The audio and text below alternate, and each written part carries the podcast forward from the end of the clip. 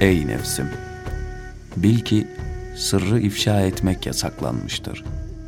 Çünkü bununla tanıdık ve dostlara eziyet edilmiş ve haklarına ihanet edilmiş olur.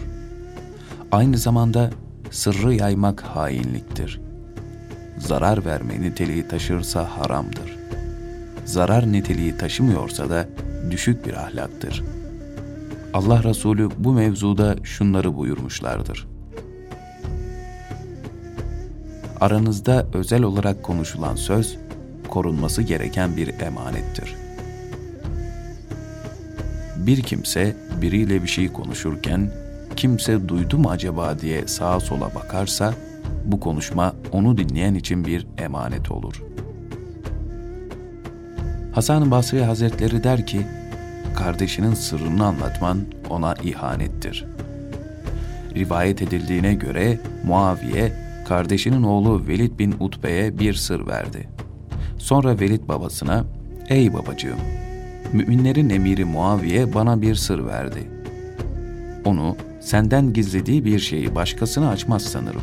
İsterseniz size söyleyeyim.'' dedi. Babası, ''Onu bana söyleme. Her kim sırrı saklarsa onun için hayırlı olur. Sırrı açan kimse zarar eder.'' dedi. Velid, bu durum adamla oğlunun arasına da girer mi dedi.